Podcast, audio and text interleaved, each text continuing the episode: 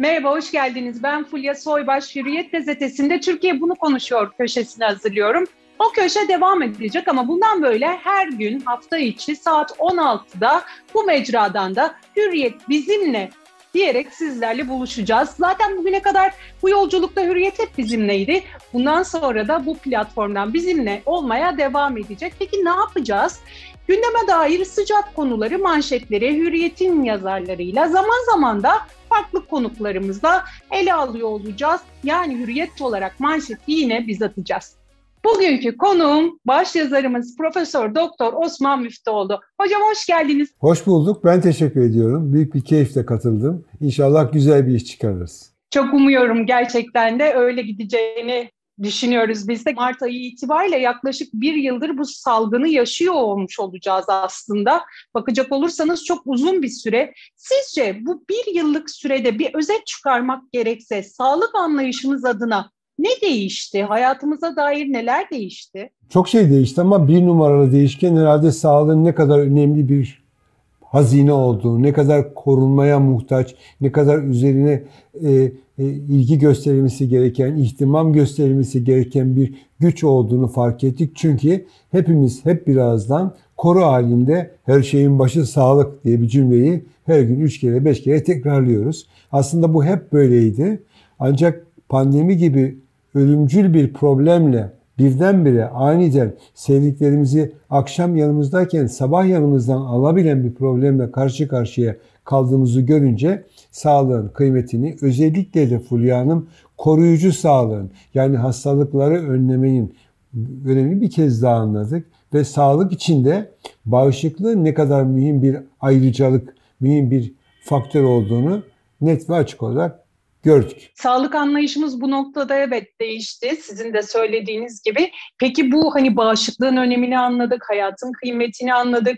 Tabii fiziksel olarak kendimize bakmamızın ne kadar kıymetli olduğunu anladık. E, ruhsal olarak da aslında biraz da çöktük hocam. Bir yıldır evlerin içindeyiz. Okul evden, iş evden. Bu noktada bir tavsiyeniz olur mu? Pandemi sadece bir enfeksiyon olarak dünyayı sarmadı. Üç ayrı hep tekrarlıyorum. Tekrarda fayda var.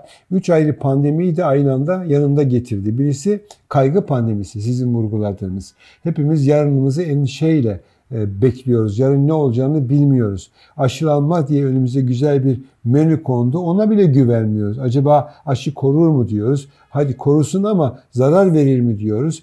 Yani kaygıya açık yeni bir dünyaya doğru pencere açmışız. Yelkenleri kaygıyla şişirmeye başlamışız.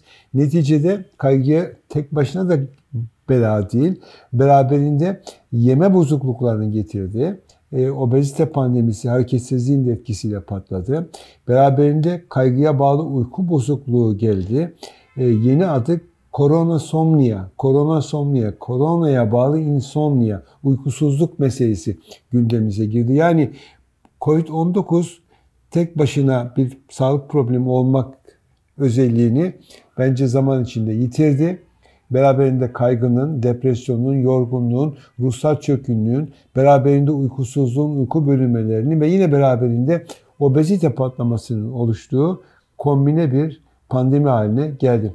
Burada önemli olan şey şu Hülya. Belirsizlik olduğu zaman herkes endişe duyar. Belirsiz bir şey.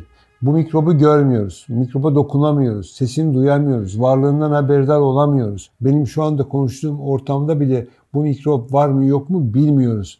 Ayrıca hastalığın farklı formatları var. Hastalık kimisi basit bir ateşle atlatırken bazıları yoğun bakımda solunum cihazına bağlı kalmak zorunda kalarak da atlatabiliyor hatta atlatamıyor. Dolayısıyla bu belirsizliğin getirdiği e, endişe uzayınca endişe olmaktan çıkıp kronik kaygı dediğimiz kaygı bozukluğu dediğimiz sonra da panik bozukluğa, obsesif kompulsif nevroza, takıntıya kadar gidebilen bir takım arızalar yol açıyor. Yani bu olayı basit bir üst solunum yolu enfeksiyonu gibi düşünmemek zorundayız. Hep beraber bir kaygı pandemisinin de olduğunu çok doğru bir şekilde altını çizdiniz. Bilmek ve ona göre kaygıyla baş etmek için yeni metotlar, yeni davranış kalıpları geliştirmek zorundayız. O zaman hazır sizi yakalamışken nedir o metotlar? Bu işin bir formülü var mı? Üzerimizdeki bu buhranı, negatifliği nasıl atacağız? Varsa böyle küçük tiyolarınız alalım hocam. çok sayıda var. Yani e, kaygıyla baş etmenin bence en önemli yollarından birisi ne yapıp yapıp uykuyu sağlama almak. Uykusuzluk başlı başına bir kaygı tetikleyicisi ama güne olumlu başlamak, daha çok sosyal organizasyon yapmak, telefonla konuşmak, görüntülü telefonla konuşmak ama asla ve kata sosyal iletişimi kesmemek, aile aidiyetini, komşuluk aidiyetini, arkadaşlık aidiyetini birazcık parlatarak, birazcık köpürterek daha çok gündeme çıkarmak zorunda olduğumuz günlerden geçiyoruz. Kaygıyı azaltmak için. Bitmedi. Gülmek için bahane yaratmamız lazım. Dinlenir, dinlenirken egzersiz yapmayı unutmamamız lazım. Çünkü egzersizin kendisi özellikle yürüyüş başlı başına bir kaygı törpüsü bir kaygı yok edicisi gibi görünüyor. Başka ne yapabilirsiniz? Daha çok dizi izleyebilirsiniz, film izleyebilirsiniz, yeni şeyler öğrenebilirsiniz. Yani bir günlük rutin oluşturabilirseniz eğer, yoksa sabahtan akşama kadar e, başıma ne gelecek acaba diye dertlenir durursunuz. Ama rutin oluşturabilirseniz şu saatte egzersiz yaparım, şu saatte sosyal medyaya girerim, bu saatte gazetelerimi, dergilerimi okurum, bu saatte televizyonda dizi izlerim. Rutinleştirdiğiniz bir hayat daha kolay yönetilebilir bir hayattır. Tekrar söyleyeyim. Kaygıyla baş etmenin önemli yollarından birisi de manevi hayatı zenginleştirmektir. İnanç dünyasını zenginleştirip büyütmektir. Yani çok güzel bir cümlesi vardır bizim Nusret e, Karasu Hoca'nın der ki o dualar ruhun konuşmasıdır. Dua etmek için duaların içeriğini bilmeniz gerekmez. Aklınızdan geçen, dilediğiniz her şeyi dualarla konuşarak da rahatlayabilirsiniz. Daha çok şey sayabilirim ama bugünlük bu kadarı yeter galiba. Gayet iyi bir özet oldu. Bunların hepsini e, tabii yapmak zor, uygulamak zor ama en azından bir kısmını hayatımıza alabilirsek bence çok şey değişir. Peki e, yani şöyle bir baktığınız zaman genel perspektiften yani büyük resmi gördüğünüzde bu pandemi bittiği zaman sağlık anlayışımızda insanların sağlığa ulaşması, sağlık konusuna yaklaşması konusunda temelde ne değişecek sizce? Bir kere dijital sağlık öne çıkacak. Yani dijital nasıl medyada dijitalleşme biraz farklı bir gündeme doğru dönüştüyse dijital sağlık öne çıkacak. Ama işin bir tarafı bir boyutu bu. Ama tersinde de bazı gelişmeler var. Onları da söyleyeceğim. Nedir dijital sağlık? E, kolumuzdaki bu gördüğünüz saatler şimdi elektro çekebiliyor. Kalp elektrosunu çekebiliyor. Nabzımızı gösterebiliyor. Günlük harcadığımız kaloriyi gösterebiliyor. Bu saat benim gece kaç saat uyuduğumu gösterebiliyor. Uykumun kaç saatinin derin kaç saatinin yüzeyel kötü uyku olduğunu bile sabahleyin ekranda görebiliyor. Birkaç gün sonra paylaşacağım gazetede. Yeni bir buluştan bahsetmek istiyorum. Artık kanımızdaki şekeri, kanımızdaki kafein miktarını, kanımızdaki alkol miktarını, kanımızdaki laktik asit miktarını ölçen dijital teknolojiler geliştirildi boynumuza yapıştıracağımız bir plasterle ya da kolumuza takacağımız bir saatle tansiyonumuzu, şekerimizi, kolesterolümüzü, kanımızdaki asit düzeyini, kanımızdaki almışsak alkol seviyesini, kanımızdaki e, e, kafein miktarını, kahveyi çok mu kaçırdık, az mı kaçırdık demek istiyorum. Hepsini ölçebileceğiz. Yani dijital sağlık e, çok önemli olacak. Ayrıca muhtemeldir ki e, dijital ortamda doktorlarla yapılan konsültasyonlar, laboratuvarlara dijital ortamla bağlanarak sonuç değerlendirme süreçleri daha fazla, daha sık konuşulmaya başlanacak. Ama bu arada kaygı meselesi nedeniyle ne kadar sağlık kontrollerinin dijital ortamda duygu paylaşımıyla birlikte olabileceğinden emin değilim. Belki de daha çok aile hekimine ihtiyaç duyacağız. Daha çok devamlı bir hekimimiz olsun isteyeceğiz. Hatta benim hastalığımda değil, sağlığımda da beni yöneten, sağlığımı yönetmede bana yol arkadaşlığı yapan bir sağlık e, partnerim olsun diye düşünmeye başlayacağız. Yani nasıl e, sağlık sorunlarını oluştuktan sonra tedavi etmek zor olduğuna göre nasıl ki bir avukatınız varsa, bir doktorunuz varsa sizin aynı şekilde onun da sağlık sorunlarınızı paylaşabileceğiniz bir ortam yaratmaya çalışacaksınız. Daha doğrusu siz sağlık için bu pandemiden sonra bu çok net ve açık görülüyor. Bir sağlıkta çözüm ortağı haline geleceksiniz. Sorununuz olduğunuz zaman değil, sağlığınız iyiyken de onu koruyabileceğiniz bir çözüm ortağı. O nedenle sağlık okur yazarlığı önümüzdeki dönemin en önemli gündemlerinden biri olacak Fulya Hanım. Bunu en iyi, en kolay, en fazla fark eden, en etkin bir şekilde fark eden gazetelerden birisi benim bizim gazetemiz Hürriyet oldu. Ve bana büyük bir onur verdi gazete. Beni sa- sağlık yazarı olmama rağmen e, bu pandemi sürecinde sürecinde e, geçici de olsa baş yazarlık görevine getirdi. Bu şu anlama geliyor. Daha çok sağlık okur yazarlığına önem veren yazılı, sözlü ya da sosyal dijital paylaşımla veya klasik medyayla paylaşım yapan iletişim araçları bir tık daha önde olacaklar. Çok güzel söylediniz. Ağzınıza sağlık. Doğru. Sağlık okur yazarlığı bu noktada yani Türkiye geneline baktığımız zaman gerçekten çok önemli olması gereken bizim de hürriyet olarak bu noktada adım attığımız bir nokta. Çok hak veriyorum size. Ama bir yandan da yani dijitalleşme böyle ilerliyor. İşte akıllı saatlerden bahsediyorsunuz falan ama bir yandan da maalesef toplum olarak hurafelere, kulaktan dolma bilgilere çok e, kendimizi kaptırı veriyoruz. Çok çekili veriyoruz. Şimdi internet de bir derya deniz. Yani iyi bilgi de var, temiz bilgi de var ama maalesef çok kirli bilgi de var. Hele de pandemide gördük. Kendisine işte iyi geldiği için arı sokturanlar mı ararsınız? İşte sarımsak, soğan yiyenler, ağzını gargara yapanlar yani say saymakla bitmez. Bu noktada ne söylemek istersiniz? Yani toplum olarak nasıl geliştireceğiz kendimizi? Bu hurafelere kulağımızı nasıl tıkayacağız? Şimdi burada e, çok sık tekrarlarım biliyorsunuz. Hem gazetede hem de televizyonlardaki konuşmalarımda benim üç mentorum var. Birisi de rahmetli Süleyman Demirel. Burada da çözümü Süleyman Demirel'in bana söylediği bir cümlede aramamızda fayda var. Derdi ki Süleyman Bey, doktor kötü gazı iyi gaz kovar. Yani eğer biz sosyal medyada, yazılı medyada, sözlü medyada, konvansiyonel, klasik medyada doğru bilgilerin miktarını çoğaltabilirsek, doğru adamları daha çok önden tutup, kolundan tutup yukarı çekebilirsek, e, kötü bilgiler, kötü gazlar kendiliğinden ortamdan çekilecekler. Haklısınız.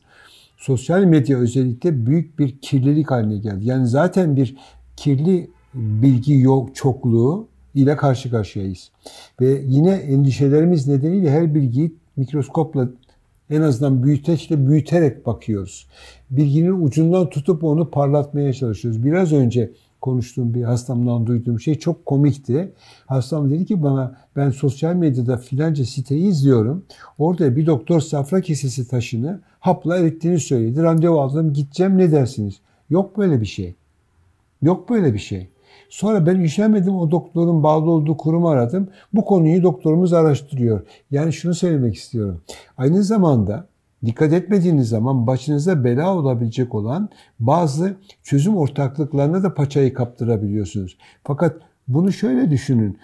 Böyle bir şey var diye internette kaçak e, bahis oynatan siteler var diye interneti kapatamayız. Bence burada mümkün olduğu kadar doğru bilgileri çoğaltmamız, işte sizin de şu anda yaptığınız o. Ee, bunu paylaşacaksınız bu konuşmamızı muhtemelen YouTube'da.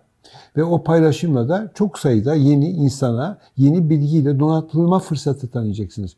Bunu çoğaltmak zorundayız. Yapacağımız başka bir şey yok. Yani e, ört ki ölen deyip küsecek halimiz yok. Ama burada önemli bir şey daha ortaya çıkıyor. E, çok önemli bir şey hem de. Klasik medyada süzgeç miktarı çok. Bugün Hürriyet gazetesinde hürriyet yazarlarından biri bir şey yazacaksa yanlışlıkla bir kelimeyi kullanmış olsa dahi onu editörü ya da sayfa yapıcısı düzeltir. Yani onu kontrol etme imkanınız var. Bu müdahale anlamına gelmiyor. Yanlışlığı düzeltmek anlamına geliyor. Sosyal medyada böyle bir şey yok. İsteyen istediği bilgiyi istediği dozda yok, sosyal medyaya bırakıyor. Yani bu bir otoyolda ehliyetsiz alkollü sürücü sayısının normal sürücülerden fazla olması gibi bir tehlikeyi de içine almış oluyor. O nedenle sağlık okur yazarlığını geliştirmek isteyen insanlara bizim daha çok klasik medyaya dikkat etmeleri gerektiğini söylememiz lazım. Eğer bunu yapabilirsek o zaman daha iyi bir noktada kalırız. Şunu sorayım ben. Sizin bir öneriniz olur mu hastalığı atlatmış olanlara? Çünkü şöyle bir e, kafa yapısı da hakim. Ben nasıl hastalığı atlattım bir daha yakalanmam geçti ya da işte aşı olan varsa ben nasıl aşı oldum bana gelmez bitti. E, duyuyoruz ki oysa ki hastalığı atlatanlarda işte kalp krizi gibi kısırlık gibi problemler oluyor. Bunlar doğru mu hocam? Bir kere şunu bilmek lazım. Bu böyle ben bu hastalığı atlattım bana bir daha gelmez demek. Ben geçen sene nezle olmuştum. Bu sene nezle olmam. Geçen hafta grip olmuştum. Önümüzdeki 6 ay grip olmam gibi bir saflığın içinde olmak demektir. Bu bir virüs bir RNA virüsü şekil değiştiren, mutasyonunu çok kolay yapabilen ve her zaman başka bir şekilde gelip sizi hasta etme imkanı olabilen bir virüs. Dolayısıyla her sene e, herkesin tekrar tekrar hastalanma ihtimali var. Ne sıklıkta? En son araştırma İsveç'te yayınlandı, dün yayınlandı. Bu da çok yeni bir bilgi. 9 aya yakın bağışıklığınız sürebiliyor hastalığı geçirdikten sonra. Yeni bir mikro enfeksiyona karşı, yeni bir koronavirüs enfeksiyonuna karşı 9 aylık bir koruma süreniz var. 6 ay diye bunu biz deklare ediyorduk. Şimdi onu 9 aya doğru çekeceğiz inşallah. Bu iyi bir haber. Ancak bu virüsün biraz farklı özellikleri var. Öyle anlaşılıyor. Net değil ama hastalıktan sonra da post-covid sendrom dediğimiz covid sonrası e, sisli beyin beyinde ya da böbrek fonksiyon bozukluğu, akciğerde solunum güçlüğü, hava açlığı, göğüste basınç hissiyle görülen bir sanki bir e, kronik tıkayıcı akciğer hastalığı veya bir bir nevi e, akciğerin büzüşmesiyle alakalı bir akciğer hastalığı gibi bir tabloya da yol açabiliyor. Aynı şekilde kalp problemlerine yol açabiliyor. Bu nedenle hastalığı geçirenlerin belirli bir süre yine hayatları konusunda, daha doğrusu sağlıkları konusunda daha çok itinalı olmalarında ve problemlerini kendilerini izleyen sağlık sistemi veya hekime erken, gecikmeden bildirmelerinde fayda var diye düşünüyorum. Peki aslında biz gündemi 7 soru ve 7 cevapla e, masaya yatırıyoruz. Onu söylemeyi unuttum başında. O nedenle bu son sorum olacak üzülerek. Buyurun. Çünkü aklımda Buyurun. o kadar daha çok soru vardı ki. Şöyle sorayım e, sonuncu soru olarak. Şimdi astrologlar olsun, başkaları olsun çıkıp öngörülerde bulunabiliyorlar. Salgın şu tarihte biter ya da salgın öngörüyorum şuna yakın zamanda biter gibi. Ee, tabii sizin gibi değerli hekimler zaman vermekten hoşlanmıyorlar ama yine de spesifik olmasa bile bir tarih bir süreç istesem ne zaman şu maskeyi atar sevdiklerimize kavuşuruz bu salgın ne zaman biter diye bir sorayım istiyorum. Var mı bir tarih? Bir kere eğer aşılama meselesini bugünkü hızla götürebilirsek ve Sayın Bakan'ın birkaç gün önce bana verdiği röportajda söylediği 100 milyon rakamını Nisan sonu hiç olmazsa Mayıs sonu yakalayabilirsek bizi çok daha rahat geçen seneye göre bir yazın beklediği kesin. O net. Aşı hastalanan insan sayısını inanılmaz ölçüde azaltıyor. Bu hem İngiltere'de hem de e, İsrail'de yoğun aşı kampanyası yapılan iki ülke çok net görüldü ve sert düşüşler oldu vaka sayılarında. Ama maskeyi çıkarmak için söylemek bir şey söylemek çok zor Fulya Hanım. Şu ana kadar Birleşmiş Milletler Genel Sekreterinin bugün yaptığı bir açıklamaya göre 130 ülkeye henüz aşının girişi olmadı. Tek aşı yok yani. Oysa pandemi demek dünyanın tamamında olan bir sorun demek. Dolayısıyla dünyanın tamamında bu sorunu kontrol altına almadığınız sürece e, e, maalesef maskeler havaya hurra diye bir sesi çıkarmamız pek mümkün olmayacak. Çünkü tekrar hatırlatayım. Sorun küresel, ülkesel çözüm işi çözmez. O ülkeyi rahatlatır bir süre. Hatta ülkesel bir sorun kentsel bir çözümle de olmaz. Yani bugün Trabzon'da, bugün Samsun'da, bugün Ordu'da ağır vaka sayısı, çok vaka sayısı var demek yarın İstanbul'da da, yarın Kocaeli'nde de, yarın Antalya'da da, İzmir'de de vaka sayıları artabilir anlamına geliyor. Bu nedenle en önemli şey aşılanma meselesidir.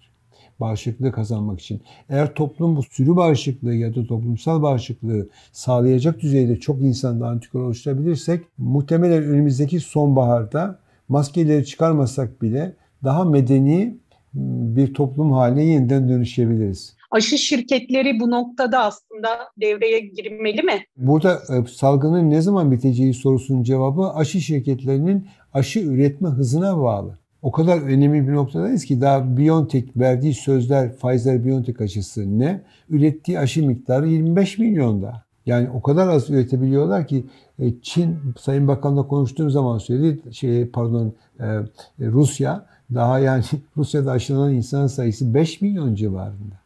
Kocaman Rusya. Öyle düşünün. Amerika'daki aşılanan insan sayısı çok gibi geliyor ama nüfus oranladığınız zaman gerçekten çok düşük miktarda. Dolayısıyla çok aşıya ihtiyacımız var. Yeni aşılara ihtiyacımız var. Yeni aşı bulan firmalara ihtiyacımız var. Hadi bugün güzel bir haberle daha ben bağlayayım. Çok önemli bir anons dün yapıldı. İngiltere merkezi bir aşı geliştirme firması, bir laboratuvar e, önemli bir işbirliğine gitti Nottingham Üniversitesi ile tek doz ve her türlü mutasyona yani virüste oluşabilecek gelecek mutasyonlara da dirençli tek dozluk yeni bir aşı çalışmasına başladığını duyurdu. Muhtemelen 12 ay sonra o müjdeyi de alacağız. Umudumuz yeni aşılarda ve aşı üretiminin çoğalmasında. Efendim o zaman gündemin manşetini beraber atalım. Diyorsunuz ki lütfen kaygının sizi ele geçirmesine izin vermeyin. Bir olun, birlik olun. Az daha sabırla biz bu süreci atlatırız. Maskeyi de umarım e, aşı şirketlerine bağlı olacak şekilde yani üretim hızına bağlı olacak şekilde e, ne kadar çok çıkarırlarsa, ne kadar üretirlerse bu salgını da o şekilde bertaraf edebiliriz. E, toplum olarak bir o bağışıklık süresine geçildiği ne kadar çabuk geçilirse önümüz o kadar rahat diyorsunuz.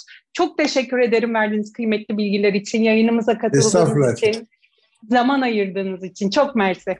Estağfurullah. Çok sevgi selam efendim. Yarın saat 16'da bu sefer bir başka yazarımızla yine birlikte olacağız. Hoşçakalın.